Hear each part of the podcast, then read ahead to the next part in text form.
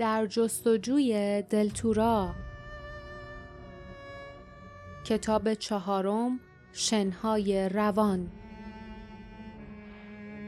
فصل 14، وحشت.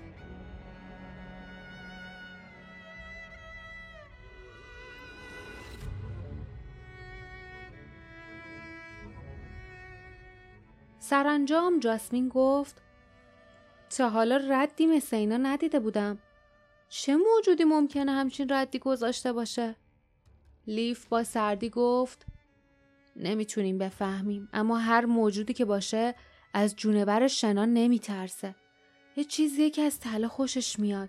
شاید گوهرم دوست داشته باشه. شاید محافظ خود اون باشه.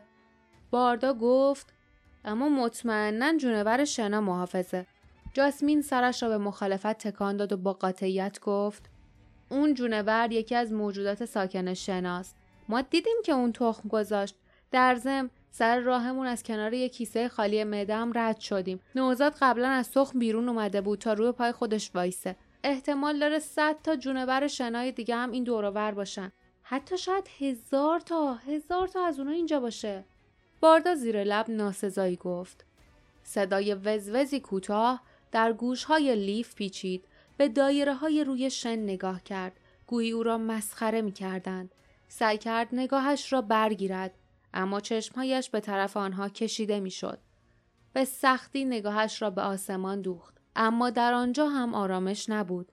وقتی کنار تپه‌های شنی ناشناخته بود، به نظرش رسید که ابرها بر او فشار می‌آورند و محاصره‌اش می‌کنند. از ترس پوستش سوزن می‌شد.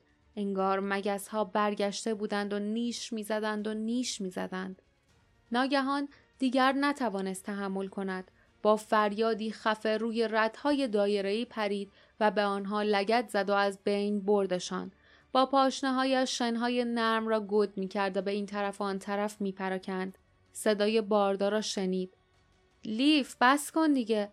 اما لیف گوش نمی‌داد. او فریاد کشید و روی زمین افتاد. همچنان که ضربه میزد، علامتها را در هم میکوبید. باردا و جاسمین به طرفش دویدند. سعی کردند روی پا بلندش کنند. او آنها را پس زد. صدای ملایم و مواج و بعد صدای قررش کوتاهی شنیده شد. انگار زمین به حرکت درآمد. لیف صدای جیغ باردا و جاسمین را شنید و وقتی که ستونهای عظیم شنی اطرافشان با فشار به سمت بالا رفتند، او به موقع دست آنها را گرفت. همین که شنها قریدند و زیر پایشان تکان خوردند، آن سه از جا کنده شدند و دوباره روی زمین پرت شدند. با درماندگی و بدون اینکه جایی را ببینند، قل خوردند. لیف صدای فریاد جاسمین را که کری را صدا می‌زد و همینطور جواب پرنده را شنید. صدای خود را نیز شنید که از ترس فریاد می‌زد. چیزی اینجاست. آن را می شناخت. نمی توانست چیزی ببیند، زیرا چشمانش را در مقابل شنهای سوزان بسته بود، اما می توانست حضور وحشتناک و جنون‌آمیزی را دور و بر خود حس کند و می دانست که آن چیست. چیزی بود که او را به طرف خود می کشید. موجودی که گرسنه بود و حس می کرد لیف می تواند چیزی به او بدهد. اون کمربند رو می خواد. تا دستش به اون نرسه آروم نمیگیره.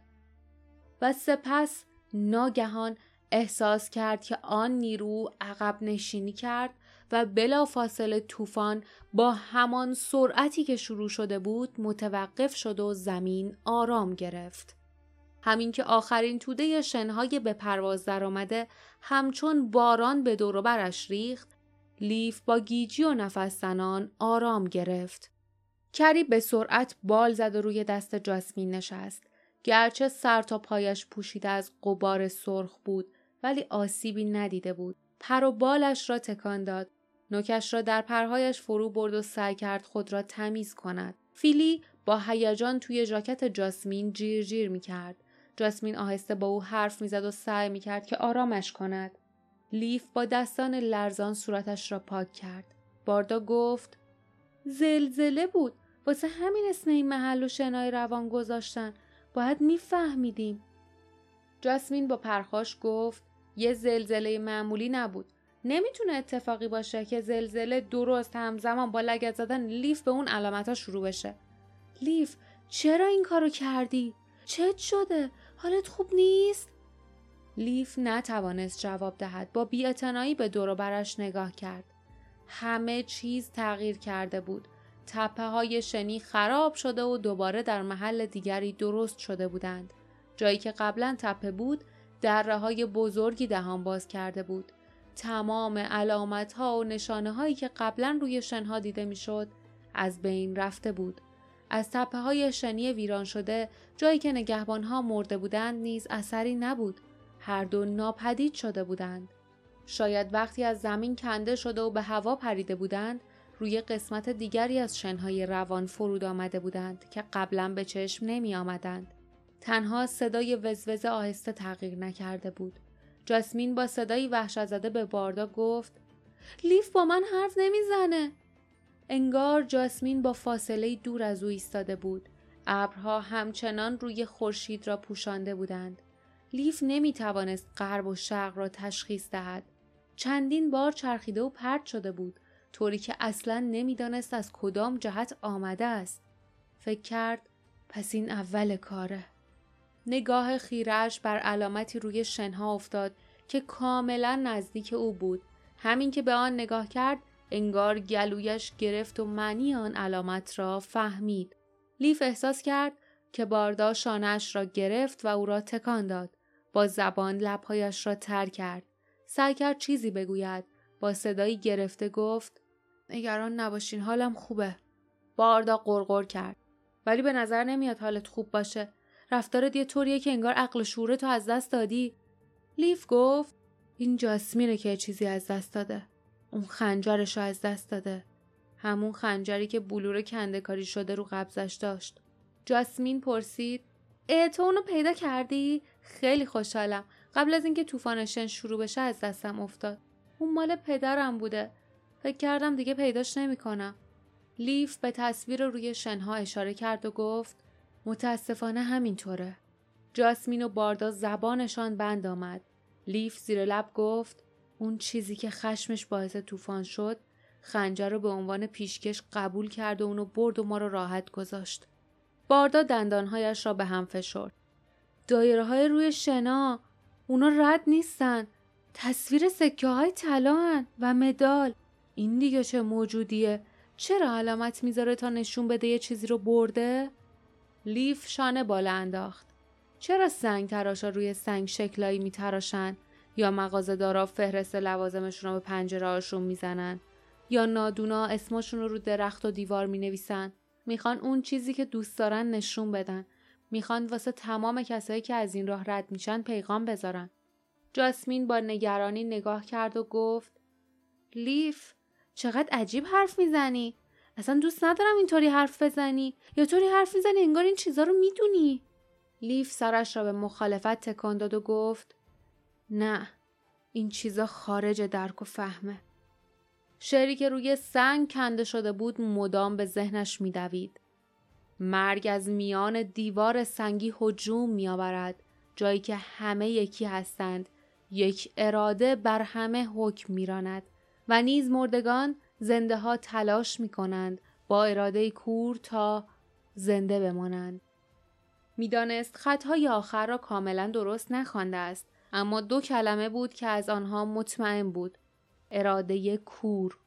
چیزی که اراده کور داشت بر شنهای روان حکم می‌راند و هر چیز با ارزشی از آن مکان ترسناک را برای خود جمع می‌کرد. موجودات ترسناکی که در قلمرو او سهیم بودند می توانستند بدن قربانیان را بخورند و این را غنیمتی برای خود بشمارند. محافظ فقط اشیاء با ارزش را می خواست که همراه قربانیان بود. از وقتی وارد شنهای روان شده بودند، برای اولین بار لیف دست زیر پیراهنش برد و کمربند را لمس کرد تا مطمئن شود که قلابش محکم بسته شده است. همین که دست پیش برد، انگشتانش به یاقوت زرد خورد و ناگهان ذهنش روشن شد. گویی نقاب غبارآلودی را از روی پنجره‌ای زدوده بودند تا نور و هوا وارد شود. اما تا حدی می‌دانست که این برق روشنگری زیاد دوام ندارد. در اینجا نیروی دیگری در عمل بود. این نیرو کهن و وحشتناک بود. رو به باردا چرخید و فوری گفت باید را بیافتیم. نور داره کم میشه. جایی که باید دنبالش بگردیم از اینجا خیلی دوره. کمربند هنوز گرم نشده. اما ازت میخوام که هر ستامونو محکم به هم ببندی تا نتونیم از هم جدا بشیم. من باید وسط باشم. باردا با چهره‌ای در هم رفته با تنابی که از مادر برایتلی خریده بودند کاری را که لیف خواسته بود انجام داد. تناب سبک اما بسیار محکم بود. لیف آن را امتحان کرد. به موافقت سر تکان داد و زیر لب گفت هر چقدر گفتم منو آزاد نکنی. همراهانش بدون هیچ پرسشی به موافقت سر تکان دادند. کمی آب نوشیدند. سپس همچنان که تاریکی کم کم فرود می آمد، اسلحه به دست و با تناب نجاتی که به هم وصل شده بودند، به راه افتادند. شب از راه رسید. بدون ماه و ستاره، ابرها بالای سرشان بودند. سیاه سیاه و هوا سرد بود. مشعلی روشن کردند، اما نورش کم بود و آنها با هر سایه‌ای از جا می پریدند. چندین بار باردا و جاسمین از لیف خواستند که توقف کند، اما لیف اصرار داشت که به راهشان ادامه دهند. سرانجام آنها دیگر به حرفش گوش نکردند. باردا قاطعانه گفت ما نمیتونیم اینطوری ادامه بدیم لیف. باید یه چیزی بخوریم، استراحت کنیم. لیف همچنان که این پا و آن پا می کرد سرش را به نشانه مخالفت تکان داد. تنها چیزی که خودش هم میخواست استراحت بود، اما به طریقی میدانست که اگر بخوابد جانش به خطر میافتد.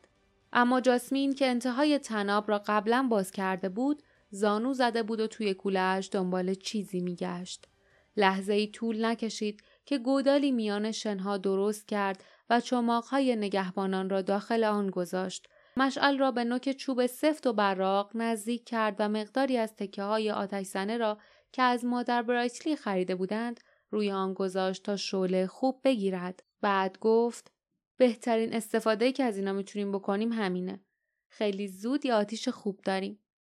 جاسمین با بیتابی به طرف لیف اشاره کرد و لیف که قادر به مقاومت نبود خود را روی زمین کنار او انداخت. باردا نیز به طرف آتش آمد. وقتی دید لیف آرام نشسته است با آسودگی آهی کشید. تناب را از دور کمرش باز کرد و کش و قوسی به بدنش داد. آتش ترق ترق کنان شعله ور شد.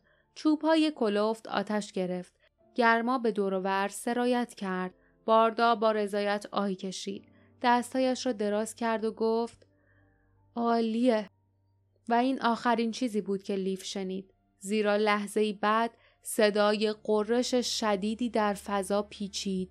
شنها بالا و پایین رفت و گویی دنیای دور و برش منفجر شد. پایان فصل 14.